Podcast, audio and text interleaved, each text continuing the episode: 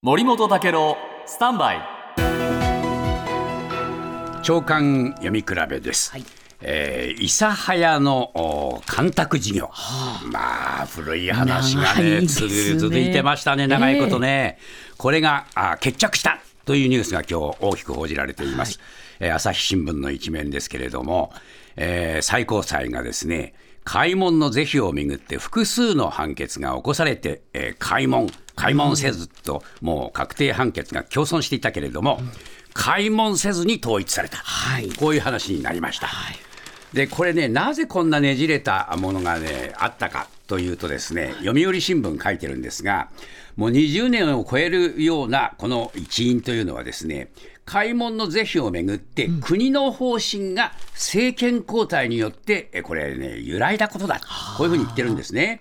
だからあー漁業者らが2002年に起こした訴訟では、福岡高裁はですね、えー開門というふうなことを言ったわけですね。で、2010年にそれはまあ言ったわけですけれども、これ、国敗訴だったんです、この時、でもその時の政権は民主党政権で、菅さんはですね、えーこれ、首相ですけれども、あ、菅さん、菅さん。あ菅さんは首相ですけれども、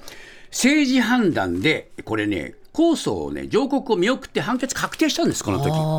それにもかかわらず、今度は12年に自民党政権が復帰すると、開門しないという姿勢を鮮明にして、また訴訟が起きて、えー開門差し戻しというようなことになってしまった。こういうありやり取りがね、結局政治によって行われたと。で朝日新聞はですね、憲政史上初めて確定判決に従わなかった国を免罪したこれ法あの決定だと